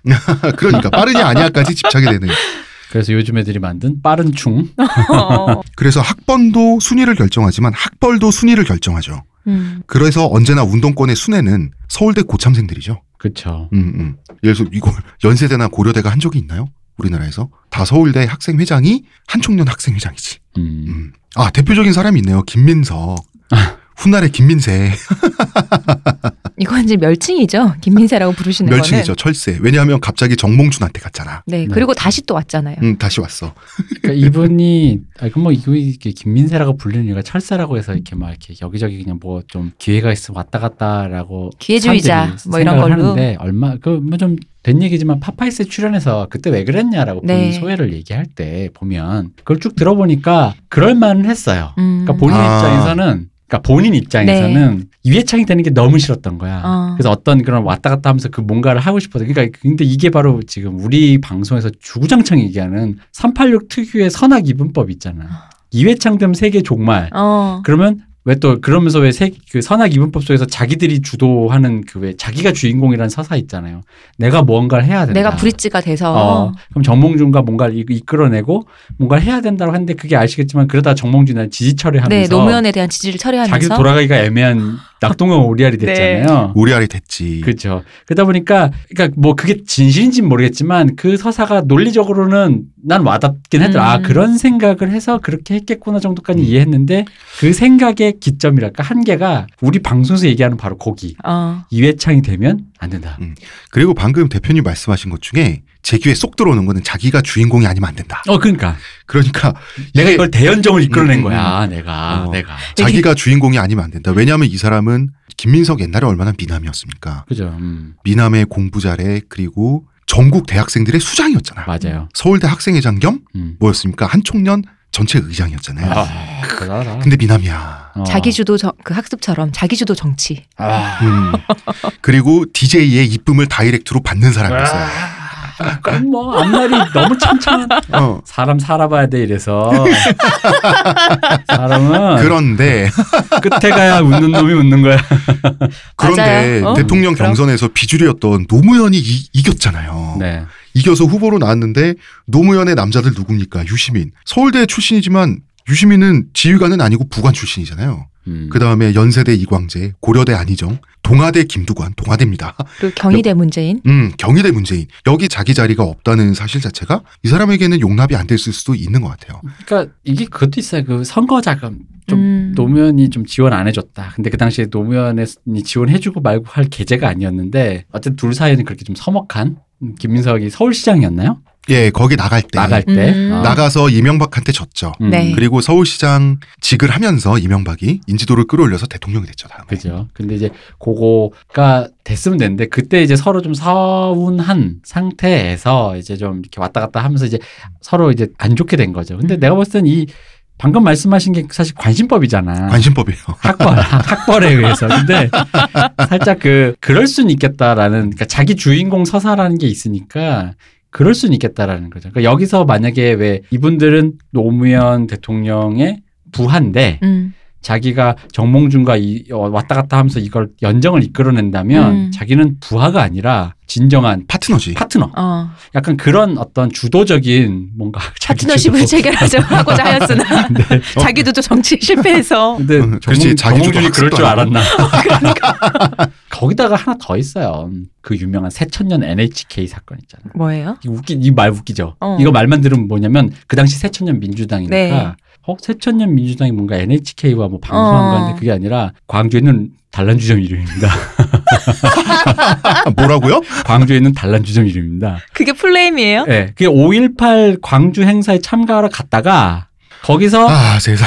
그 하고 시, 하고 저녁에 단란주점에서 이 여자 이 뒤풀이 하시러 아. 아가씨들과 이렇게 한 거야. 근데 거기 이제 임수경 씨가 갔다가 이것들 보소 해가지고 글을 썼는데 아 임수경 통일의 꽃 임수경 씨. 예, 그죠. 임수경 씨가 폭로를 한 거죠. 그래서 이제 이게 이제 뭐냐면 이제 386 주인공들이 광주 가서 추도한다 그러고 저녁에 한다는 갔다 거 이런 짓이. 얘기가 이런 어. 서사로 흐르니까 가뜩이나 김민석 자체가 어떤 그런 이미지인데 어. 이제 아, 더, 더 이게 다, 다 이제 이게 안 어. 되는 거야. 그냥 완전히 구태가 된 거지. 그렇죠. 판이 아주 근데 사실 거기서 임수영 씨가 폭로하는 글을 자세히 읽으면요. 이건 저의 어떤 느낌입니다. 네. 그냥 저 개인의 생각입니다. 은연중에 임수영 씨가 거기에 단란주점에 일하는 아가씨들에 대한 약간의 그 위계를 느낄 수 깔아봄이 있어요. 있어요. 그러니까 내가 이런 여자들 앞에서 왜 나를 모욕 어, 이런 아, 나, 나를 여기 데려가서 어. 어, 같은 여자라고는 여기 일하는 여자들밖에 없는데 어, 그럼 네. 나는 뭐가 되냐? 아, 뭐 그런 이런- 요런 아니, 그러니까 느낌이? 어, 아니 그거보다 그냥 중요한 사람이 아닌 사람들 앞에서 나를 욕보이는 왜냐면 어. 거기서 2년 전년 막 이랬거든. 어. 술 취해가지고 어. 넌왜 여기 오고 지랄이야 뭐 이러면서 임수경 씨도 자기는 나름대로 운동권 내부에서 길이 나거든. 그럼요. 음. 아 길이 나죠. 그럼요. 급이 있거든. 굉장히 지- 그 당시에 그 어떻게 북한을 가가지고 음, 북한도 어떻게 갔대 그거. 그 어린 나이에. 네. 음. 어리니까 어쨌든 나이 먹으면 요거 나이 먹으면 그런 생각 못. 요거 그러니까 아시는 분, 음, 그 정치 그래서. 좋아하시는 분은 아는데 이게 그 단란주점 이름까지 모르다 보니까 NHK. 새천년 NHK 이게 되게 웃겨요. 그래서 달라운스 이름 이상해. MBC 노래방, KBS 노래방 이런 거 같은 건가? 아니 그러니까 아니, 야, 우리 청취자 여러분 저희 셋이서 더민주 백악관 뭐 이런 거. 저희 저희 셋이서 단톡방 카톡이 있는데요. 네. 거기 우리 그 뭐야 소판돈 룸사롱 그게 뭐야? 룸사롱 이름이 소판돈 아 룸사롱. 맞아 맞아 그런 게 있었지. 어. 어, 누가 캡처해 놓은 거. 너무 웃기죠 그거. 어, 맞아. 너무 직설적이잖아요. 음. 야, 소가 불쌍하다. 아마도 그렇게 짓나 보죠. 룸사롱은 이름 짓기가 트렌드가. 자, 386 세대 이야기 좀 계속해 보겠습니다. 386 세대는 피라미드식 관료 집단의 총화라고 할 수 있습니다. 네. 어, 건국 이래 모든 세대 중에 조직 생활에 가장 유능하고요. 조직 내 권력 투쟁에 가장 고수들입니다. 음. 음. 이건 사실이에요. 옛날에 시위 한 번 안 하면 인간 취급도 못 받았죠. 80년대에. 거기에 그 지사적 마인드와 맨박스가 결합돼 있었죠. 음. 음. 사내 새끼가부터 시작해서 뭐 네. 세상을 위해 큰일 도모하지 아니하고 어, 큰일도 안 하고 혼자 뭐 고- 도서관에서 공부하고 어, 혼자 살겠다고. 와. 음. 그런 식으로. 그러니까 유일하게 정상 참작이 되는 학과가 의대 정도. 음. 음. 이거는 공부 안 하면 졸업을 못 하니까 얘네까지 시위에 끌고 나갈 순 없잖아. 아니 다치면 누가 치료해줘? 아, 그 얘들- 지원은 했다 얘들은 그래요. 길러놔야. 아니 의대생들이 그거 지원은 했다 그러더라고요. 그러니까 아니 얘들을 음. 길러놔야 나중에 다. 어, 운동권은 대형 조직이에요. 그래서 조직에 대한 충성, 조직 내 권력 투쟁 이런 걸 직접적으로 겪을 수도 있지만 그냥 시위 몇 번만 해더라도 간접적으로 그걸 볼 수도 있고요. 그 다음에 어떤 그 대학 내 서열 문화 이런 것들 때문에 이런 사회생활을 선행학습하고 졸업하고 취업하는 이런 루트가 또 있는 거죠. 그리고 이 중에서 특히 NL 같은 경우 주사파죠. 주사파 같은 경우는 조직 내 헤게모니 장악의 발군이죠. 어, 그죠. 이거는 인정해야 돼. 그래서, 친구 하나 음. 있었으면 하는 마음이 있어요. 친구여야 돼. 어.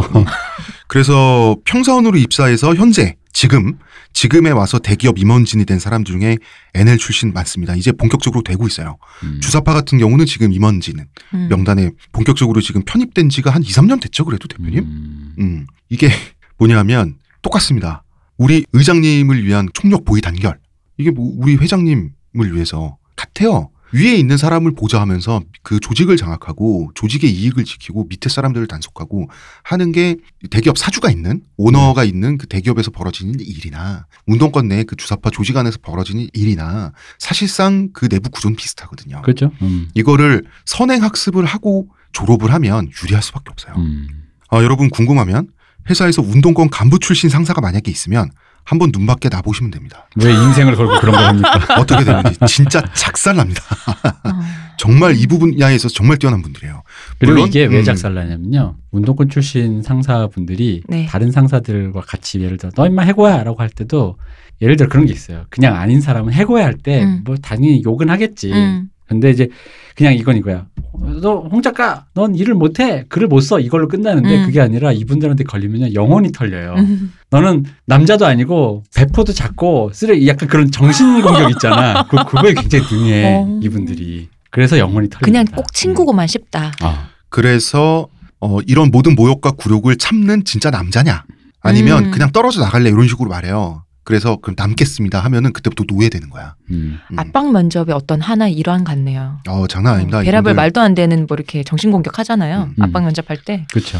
자 그러면 아 모든 민주화 세대 분들이 다 이렇다는 게 아니고 요런 분들이 배출된다. 아, 그러니까 이런 분들 그러니까 그분들이 겪었을 어떤 그 뭐랄까 멘탈리티의 그 프로세스를 보여드리는 거예요. 그러니까 음. 뭐냐면 아까도 얘기했지만 지사적 마인드, 맨박스, 음. 특히 남성들이 주도하는 네. 게 많으니까 그게 섞여가지고 사내 새끼가 뭐 당당하지 못하게 어. 이런 식으로 해서 어떤 정신 공격 거기에 이제 그게 당위가 결합돼 있잖아요. 이분들은 정의를 어. 위해 싸웠다가 있다 보니까 당위가 결합되니까 반박을 못 하겠는 거예요. 정말 내가 잘못한 것 갖고 얘기하는 게 어. 아니고. 그래서 능력이나 어떤 스펙으로만 그러니까 어떤 결과물, 물리적인 결과물만 갖고 평가하는 게 아니라 그런 게 약간 익숙해요. 마치 남녀 사이에서 가스라이팅 하는 느낌이에요. 예, 그렇죠. 그러니까 어. 그런 느낌으로 그게 익숙하다지 이 사람들이 다 무슨 뭐 그걸 해서 무슨 조직 그렇다는 게 내에서 아니고. 조직 내 무슨 동물입니까? 뭐 조직 내 그걸 삼키려고 뭐 그냥 그런 건 아니라는 거죠. 오해를 그렇죠, 하시면 안 뭐. 된다. 음. 예, 스타워즈에 나오는 스톰트루퍼가 아닙니다. 네. 예. 주사파란 무엇인가? 이거 여러분 저희가 따로 특집으로 풀어드릴게요. 나중에. 맨날 특집이야. 아, 우리는 다 특집이잖아. 자, 본격적인 이야기로 돌아와서요. 김영삼이 싶다. 김영삼이 사고를 제대로 쳤죠. IMF. 아, 자, 잘 살아보세의 완성이 김영삼 시대였을 거예요, 원래는. YS는 우리가 이만큼 살게 됐다는 사실을 외국에 증명하는데 대단히 집착했습니다. 음. 만 달러. 자, 저희가 기- 뭐 경제 전문가도 아니고 IMF 발생 원인을 여기서 할 수는 없어요. 굉장히 복잡합니다. 확실한 건 국민이 사치해서는 아닙니다. 교과서에 실려 있습니다. 어, 근데. 지금도 교과서 거. 아니야? 진짜 음. 미쳤어. 예, 발생 원인은 그거랑 전혀 상관없이 많고요. 자, 그 모든 게 다 어그러져 가지고 최악의 타이밍에 최악의 조합으로 우연의 우연이 맞아서 IMF가 터진 건데요. 네. 다시 말해서 한 가지 조건만 충족이 안 됐어도 이 정도로 사태가 외환위기 사태가 오진 않았어요. 음. 막을 기회가 있었는데 그 우연의 요소 중에 하나가 김영삼입니다. 이 얘기는 꼭 해야 되는데. 불행은 혼자 오지 않네요. 예. 김영삼은 글로벌을 중요시했어요. 이게 그 김영삼을 중심으로 한 구민주화 세력. 네. 나이브한 경제관을 그대로 보여주는데 자 80년대에 우리 저번 시간에 얘기했지만 자립 경제가 성공을 했어요. 그럼 이제 경제 개방을 해서 기업들 보고 세계 시장에서 시장 경제에서 알아서 살아남으라고 하는 거예요. 그 다음에 손을 뗐지. 그러면은 기업들은 덩치는 커졌는데 정부가 방치하니까 그러면은 덩치를 더 불리고 싶잖아요. 네. 외채를 끌어오는 거예요. 왜 외채를 끌어오냐? 우리나라는 이건 뭐 산업화 세대 처음부터 얘기했지만 우리나라는 돈이 없는 데서 대기업이 출발했잖아요. 음. 그래서 외자도 끌어오고 외채도 끌어오고 일본의 청구권 자금도 받았잖아요. 그렇기 때문에 고질병이라면 고질병이고 한국 대기업만의 체질면 체질인데 초기 자본금이 없어요.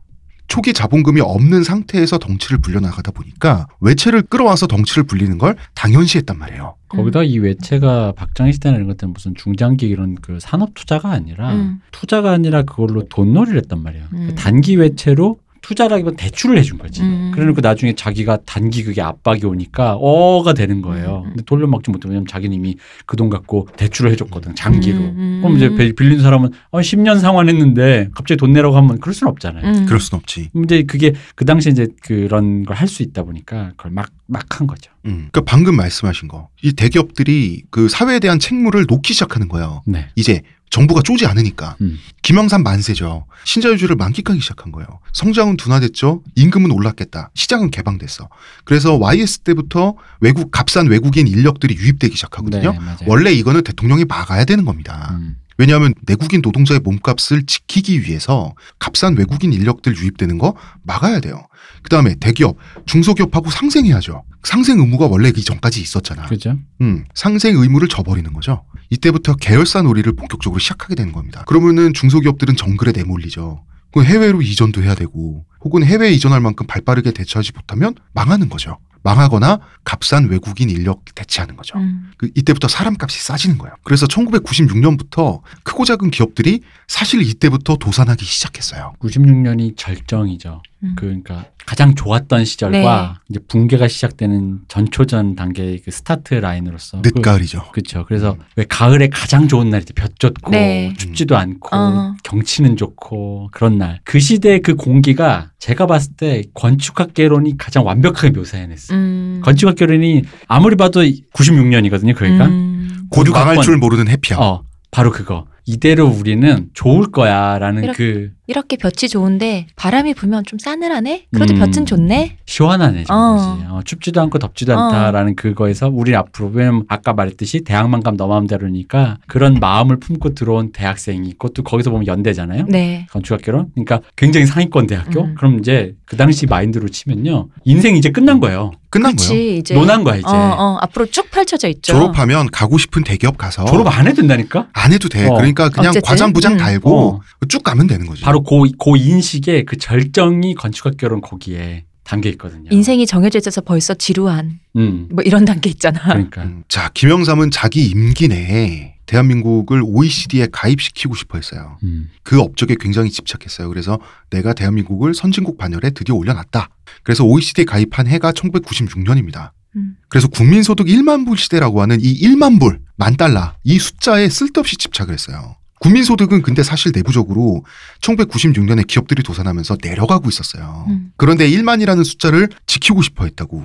그러면 어떻게 하면 됩니까? 원화가 비싸시면 돼요. 그렇죠 우리나라 돈 값이 비싸지면 외국 돈으로는 우리나라 사람들 소득은 줄고 있는데 외국 돈으로는 1만 불의 그 만을 지킬 수가 있어. 그래서 이런 겁니다. 천만 원 벌어서 이제 그 1대 천으로 놓으면 음. 천만 원 벌면 소득 1만 불이죠. 그런데 국민소득이 900만 원으로 줄었다 이거예요? 음. 그러면은 원화 대 달러를 900대 1로 만들면 돼요. 어떡합니까? 가지고 있는 달러를 풀어서 원화를 사는 거예요.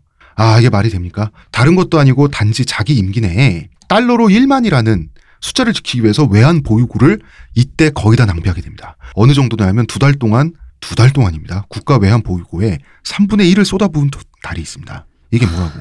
그러게. 이게 뭐라고? 그래서 IMF는 한국의 외환위기 이유를 IMF 본부에서 어떻게 말했냐면 김영삼 정부가 돈노를 했기 때문에 너네는 당했다라고 설명을 한 적이 있어요. 공식적으로. 그 덕에 경제 위기를 감지했죠.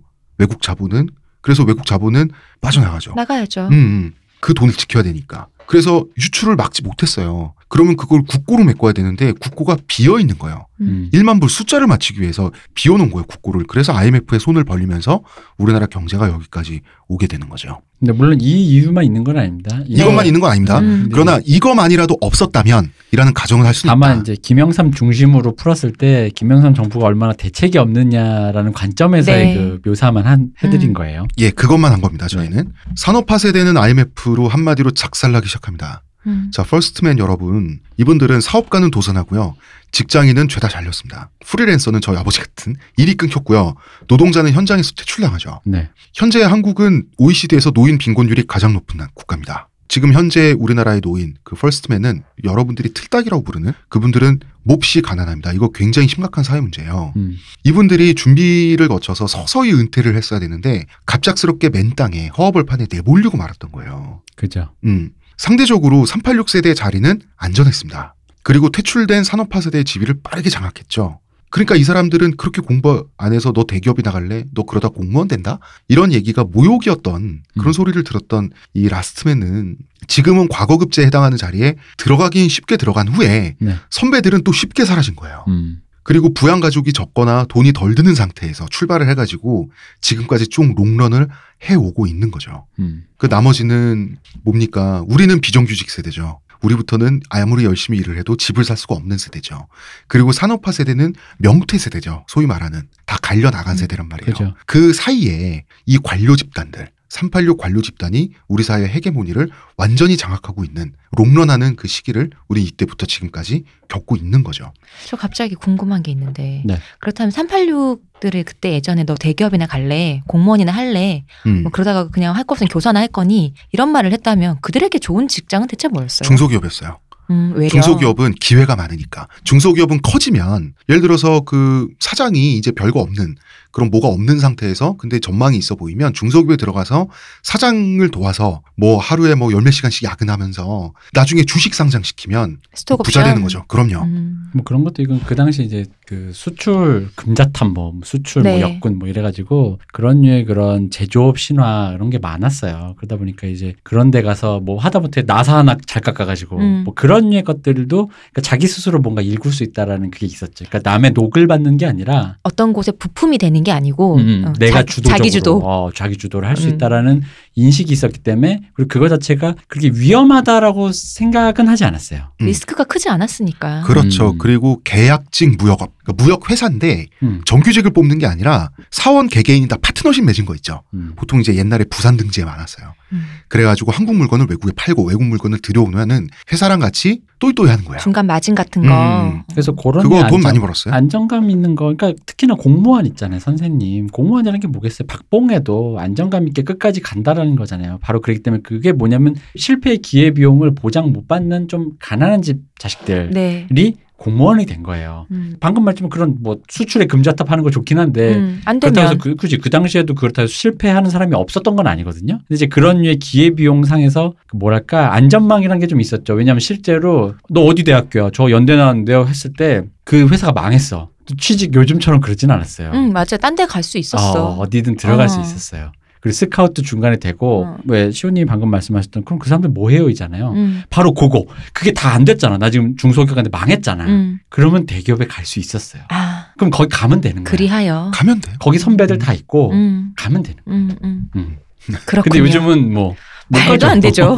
너 사업하다가 뭐 했었는데 너 나이 몇이야? 아 뭐 제가 학교 졸업하고 서울대 나왔지만 한 10년 하다 보니까 마흔 됐습니다. 뭐 이러면은 뭐 우리 회사 오긴 좀 그렇지. 뭐. 음.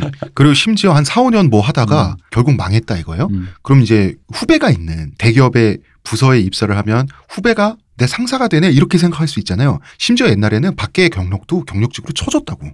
아 요즘도 심지어. 그러니까 호봉으로는 쳐주는데 그러니까 이게 그런 식으로 이렇게 그러니까 지금은 오히려 그런 건 칼같이 더 잘 돼 있는 대기업일수록 더잘 쳐줘요. 그런 호봉이라든가 이런 건 이그 이직 그런 건 좋은데 그거보다는 이제 그러니까 들어갈 경우의 얘기인 거지. 그렇지. 어, 어. 들어가기가. 그- 이 사람들은 기본 전제가 붙었다. 근데 거기 들어갔더니 후배가 내 위에 있어. 이게 고깝다인데 요즘 누가 그걸 생각해. 그럼요. 들어가가 일단 문제인 거잖아요. 그렇죠. 중소기업에서 대기업으로 옮길 수 있으니까 이게 가능하죠. 요즘은. 그러니까 첫 직장의 중요성이 첫 직장이 레벨이 얼만큼이냐 따라서 아무리 대기업이라도 정년퇴직까지 바라보는 사람들 잘 없잖아요. 중간에 잘릴 거로 계산을 한단 말이지. 맞아요. 그러면은 그 다음 직장이 같은 급이거나 더 위로 못 가니까 음. 아래급을 가야 되는데 첫 직장 대기업 수준 따라서 아래급이 정해지는 거지. 음. 그러니까 더 목맬 수밖에 없더라고요. 맞아요. 이 민주화 세대가 얼마나 지뢰밭을 잘 피했는가 하면 대한민국의 취업난은 말이죠. 그 전까지 없었던 겁니다. 전혀 취업난이라고 하는 건 대한민국에 4년제 대학생 기준으로요. 그러니까 재수 안 한 4년제 대학생 네. 기준으로 92학번부터였어요. 음. 그때는 구인난만 있었죠. 사람을 구할 수 그 없는 그랬죠. 구인난이 예. 자, 당시에 이 살풍경한 이야기는 뭐 어마어마합니다. IMF 때. IMF 때 일단 저희 집은 망했어요. 2, 3년에 걸쳐서 망하긴 했지만 저희 집 같은 경우는 이제 외삼촌의 보증빚, 음. 음, 외삼촌이 사업을 하셨거든요. 그래서 같이 망했고요. 딸려서 부산이 무역 도시다 보니까 네. 네. 부산은 두 집 건너 한 집에 불이 꺼졌다는 얘기까지 음. 있는데 부산이 아직도 회복을 못했죠. 아직도 부산이 당시의 위세를 회복을 못했고요. 저는 이제 철학과를 갔잖아요. 네. 하등 쓸모없는 거. 관상 봐주시면 되지 왜. 군대 갔다 오면 선배들이 없어져 있어야 되는데 아직도 남아 있어 철학과니까 음. 화석이 돼 있어. 그냥 암모나이트가 막 다니고 있어요. 암모나이트가 막 서걱서걱 기어다니고 어. 있어. 실러캔스들이 말이죠. 어, 내가- 웃긴 게 네. 원래는 철학과 갔는데 운명 철학이랑 다른 거라서 철학과 가니까 그냥 점 보냐라는 말은 모욕인데 네. 우리 나중에 타로 카드를 보면서 어른들 말 틀린 거 없다고 증명했어요. 내가 이러려고 철학과 왔나. 그러니까. 자괴감 들고 괴로워. 저희 주역편 후로 주역에도 굉장히 관심 많으셔주셨잖아요. 예. 어. 제가 정말 여러분 철학과를 나와서 주역을 공부하고 있습니다. 제가 편견을 완성시키는 그런 사람이고요. 제 친구들 중에 당시에 얼굴이 평온한 애들 있죠. 네. 그러니까 높은 확률로 아버지가 공무원. 음. 어 그죠. 음. 예, 공무원들은 평온했습니다. 그리고 보증잔혹사. 음. 보증서 주지 마라라고 하는 어떤 하, 이 말이 진리가 지금 정원 명령이 됐죠. 무한 경쟁이 이때부터 시작됐고요. 남을 끌어내려야 내가 사는. 그 전까지는 남의 바짓가랑을 붙잡고 남을 끌어내리면 내가 성공하는 거였는데 그때는 성공이었다면 그 이후에는 생존이 된 거예요. 음. 음. 남을 끌어내려야 내가 먹고 살 가능성이 좀 더 높아지는 정도가 된 거예요. 진짜 자살하신 분 많았었어요. 야. 정말 많이 자살했습니다. 눈만 뜨면 뭐 그랬죠. 어, 매일매일 네. 기사가 나고. 지금의 뭐 헬조선 그랜드 오픈 음. 네. 그렇습니다. 김영삼의 대인구 정책이죠. 이 악마 같으니. 음. 그래서 산업화 세대 같은 경우는 독재 정권의 통제, 억압, 경제 관리 이거를 한 맥락으로 이해하기가 쉽죠. 네. 네. 그렇게 쉬운 환경에 노출돼 있었죠. 그래서 산업화 세대 분들이 가끔 하는 말이 전두환 같은 놈이 한 번 더 나와서 아주 그냥 싹 다 휘어잡아야 돼. 근데 놈이야. 그리고 예. 이제 이만큼 나이 안 많은 사람들도 이런 말 하는 사람 많더라고요. 그리고 386 세대 특히 이제 운동권 진영 같은 경우는 우리가 IMF를 맞고 나서 IMF의 수렴 청정에 국가가 시달리게 되죠. 네. 네. 그러니까 서구 자본에 의한 종속이라는 차원에서 외세 수탈이라고 하는 차원에서 이런 도그마를 운동권 도그마를 재확인하게 되는 거죠. 음. 음. 386 같은 경우는 근데 사실 이거 진짜 거의 현- 그 사람들이 말하는 그 도구마가 현실화된 거 아니야? 음. 그렇죠. 그 외세가 현실화된- 와서 IMF가 다, 다 이렇게 음. 뭐 수렴 청정하고 그렇죠. 그러니까 더 주사파로 갈 수밖에 없는 거예요. 음. 북한은 IMF 안 먹었잖아요. 이제 왜 왜 웃어? 아니, 그 말이 아뭐 그런 그런 거 있잖아. 마치 그런 거지. 다 죽게 생긴 사람이 이제 소화가 안 돼서 죽밖에 못 먹는데 저분은 저렇게 과식을 안 하는데 그런 그런 얘기 참 들리잖아. 그렇죠. 얼마 건강하냐. IMF도 먹을 건덕지가 있어요. 얻어먹는 거지. 뭐. 그게 그런 얘기 참 들리니까 좀 웃겨서. 그렇습니다. 그래서 잠시 저희는 광고 듣고 오고요. 지금 티스템 두피 클렌저와 두피 에센스를 검색해 보세요. 과학이 당신의 모발에게 주는 선물 티스템입니다.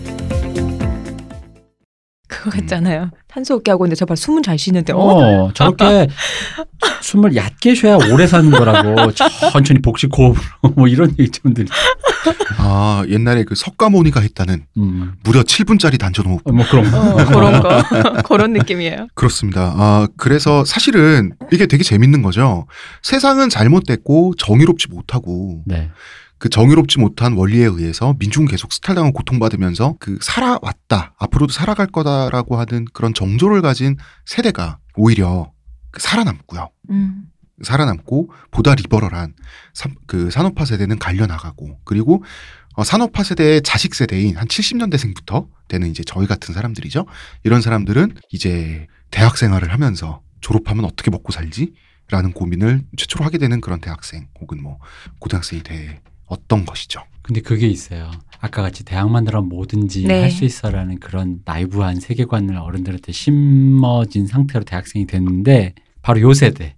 70년대 한 중반 생년들부터 그 고세대가 되게 웃긴 게 80년대 초반 세대랑 또 달라요. 그한 음. 5, 6년 세대. 왜냐면은 그 이후의 세대는 확실히 이걸 봤으니까 들어가서 스펙 관리나 뭔가 그러니까 되게 알아서 열심히 하는 세대예요. 학점이라도 따야 되고. 어, 되게 그러니까 음. 생존이란 게 약간 이렇게 몸에 배어 있는 느낌이 음, 있어요.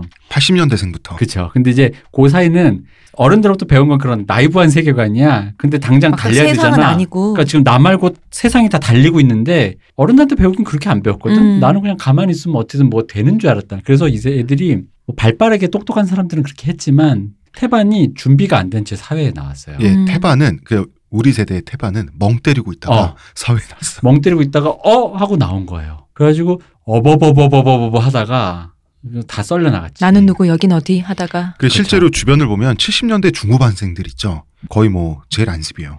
지금 음. 현재. 그래서 뭔가 이상한 꿈 같은 거 꾸는 거 있잖아. 그래도 이렇게 열심히 하다 보면 뭐 이런 걸 되겠지. 어, 되겠지 뭐 이런 거 믿는다거나 뭐 그런 거. 있잖아. 어, 뭐 그런 것들을 그래가지고 그 어디에서도 자리를 못 잡는 경우도 많고 아 그리고 요 얘기 하나 더 아까 같이 외세 수탈이라는 게 운동권에서 오는 그런 어떤 일종의 그 도금인데 네. 사실 이게 IMF로 인해서 확인됐다는 얘기가 이게 뭐겠냐면 그러니까 이게 그 말이 반쯤 맞고 반쯤 틀릴 수도 있는데 경제가 이제 세계 경제화로 완전히 세계 글로벌로 재편되면서 네트워킹화 돼 있잖아요. 예를 들어 한국이 어느 하루에 갑자기 자빠지면 한국만 자빠지는 게 아니잖아요. 그럼요. 그건 이전에 물뚝심송님 네. 나오셔서 말씀하셨잖아요. 근데 이런 네트워킹 관계에서의 오는 그 여러 가지를 맥락을 거세하면 음. 그냥 우리는 어떤 숙주, 매트릭스적인 세계관 있잖아. 네. 그런 식으로만 이게 이해, 그러니까 너무 단선적인 세계관이라는 그렇죠. 거죠. 세계는 선악이 끝없이 대결하고 음, 누구와 누군가를 제압해서 항상 누구는 피를 빨고 있고 누구는 피를 빨리고 있다라고 하는 그런 좀 뭐랄까 아 중간지대가 없어요. 네. 중간지대가 없는. 근데 현실은 기- 그것보다 훨씬 복잡하고 좀 중간에 회색 그 어딘가에 막 약간 더러운 것도 묻어 있고 깨끗한 부분도 있고 이런 부분이잖아요. 근데 그 부분이 그걸 맥락을 자세하게 설명하기 이전에 IMF가 그냥 터져버린 상태이다 보니까 거봐 내가 뭘 했어 내 음. 말이 맞았어가 돼버리는 음. 어떤 그러니까 이런 생각을 가진 사람들에겐 그 생각이 점점 굳어지게 되는 계기를 만들어주는 어떤 그리고 거죠. 그런 방식으로 생각이 굳어지게 된 부분에 대해서 저희가 산업화 세대를 이해하려고 노력했고 또 많이 이해를 했잖아요. 그래서 그러한 사고 방식 지금 말씀하신 그것도 같은 차원에서 이해해 드릴 수 있다. 그렇죠. 이것도 일경 어떻게 보면 좀 건방진 얘긴데요. 그렇게 이분법적으로 사고할 수 있다는 자체가 참 부럽다. 세상이 차라리 두 개만 있으면 좋겠어요. 그렇게 내가 그- 빨리든 내가 빨든 그것도 참 그렇게만 생각할 수 있는 부럽다기보다는 것도 그 부럽다고 지금 말씀하신 게 음, 그게 세계 해석이 굉장히 편리해지잖아요. 음, 그러니까 그렇기 때문에 그게 유혹적인 거예요. 어, 차라리 그렇게 단순하게 살 수 있으면 음, 좋겠다는 그러니까 생각이 이게- 들어요. 그러니까 이게 유혹적이라고. 어. 이게 자꾸 사람을 끌어당기잖아요, 음. 대표님.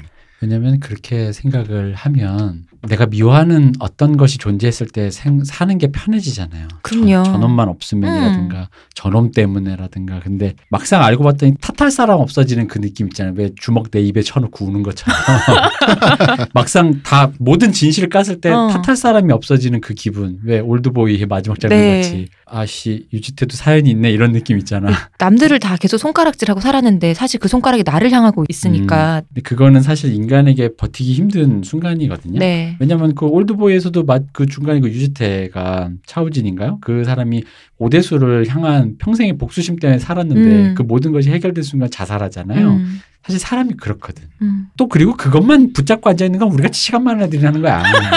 간편하게 빨리 하고 내일 나가서 출근해 돈 벌어야지. 그렇잖아요. 한번 맞다. 형성된 세계관은 음. 굉장히 단단한 거기 때문에 그것을 깨는 것은 고통을 수반하잖아요. 음. 그래서 그 모든 걸 우리는 이제 이해하면서 네. 자, 더 깊은 이해는 네. 깊은 이해라 그러니까 굉장히 교과서적이다. 내일 더 심화해서 얘기를 하는 걸로 하고요. 자, 여러분 내일 더 재밌는 얘기로 깊은 얘기로 돌아오겠습니다. 문화평론가 이동규 대표님, 감사합니다. 의문의 그녀 시호님 감사합니다. 감사합니다. 저는 작가 홍대성입니다.